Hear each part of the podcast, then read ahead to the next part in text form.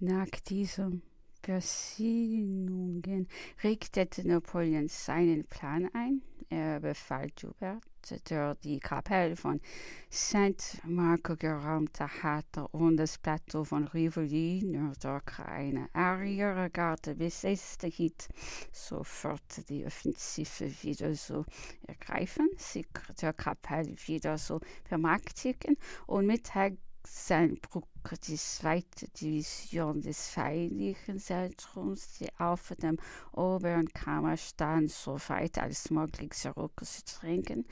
100 Kroaten, Türkei, Gefangenen von der Rauntung der Kapelle von St. Marco errichtet, hat er eben davon Besitz nehmen wollen, als Joubert um vier Uhr früh zu ihr hinaus rückte und seine erste Stellung wieder einnahm. Das Klingewehrfehler entzündete sich mit einem der Kroaten, so wie der Tag einbrach, rief Joubert diese Vision war ihm an und sie auf dem obersten Kammer des Montebaldo, welcher das Tal der Edge beherrscht, von einer Hoche zur anderen.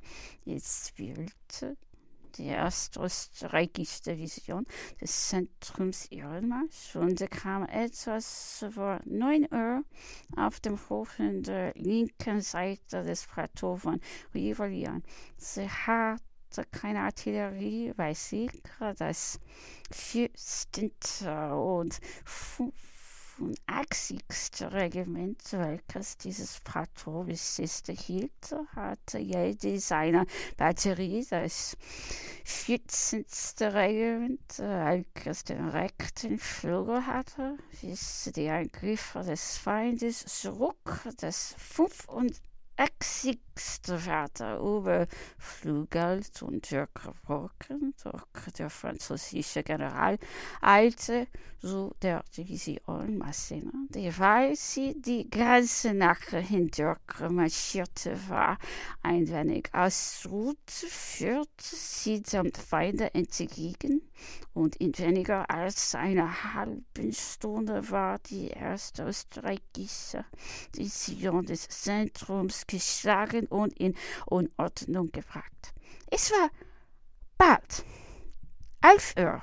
Die österreichische Division des linken Flügels aus 3000 Mann Infanterie und 5 bis 6000 Mann Kavallerie, den ganzen Laninonen der schweren Bagagardeur Armee bestehen, die in der Tiefe des Tals stand.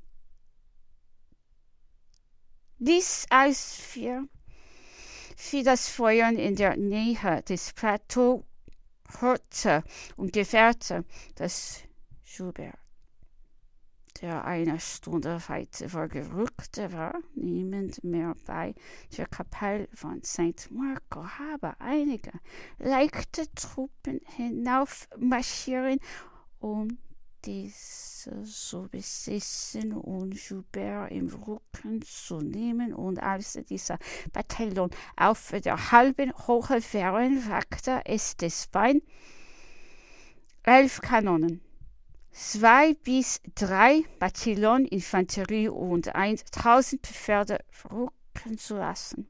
Diese Operation war schwer. Es war ein Getan.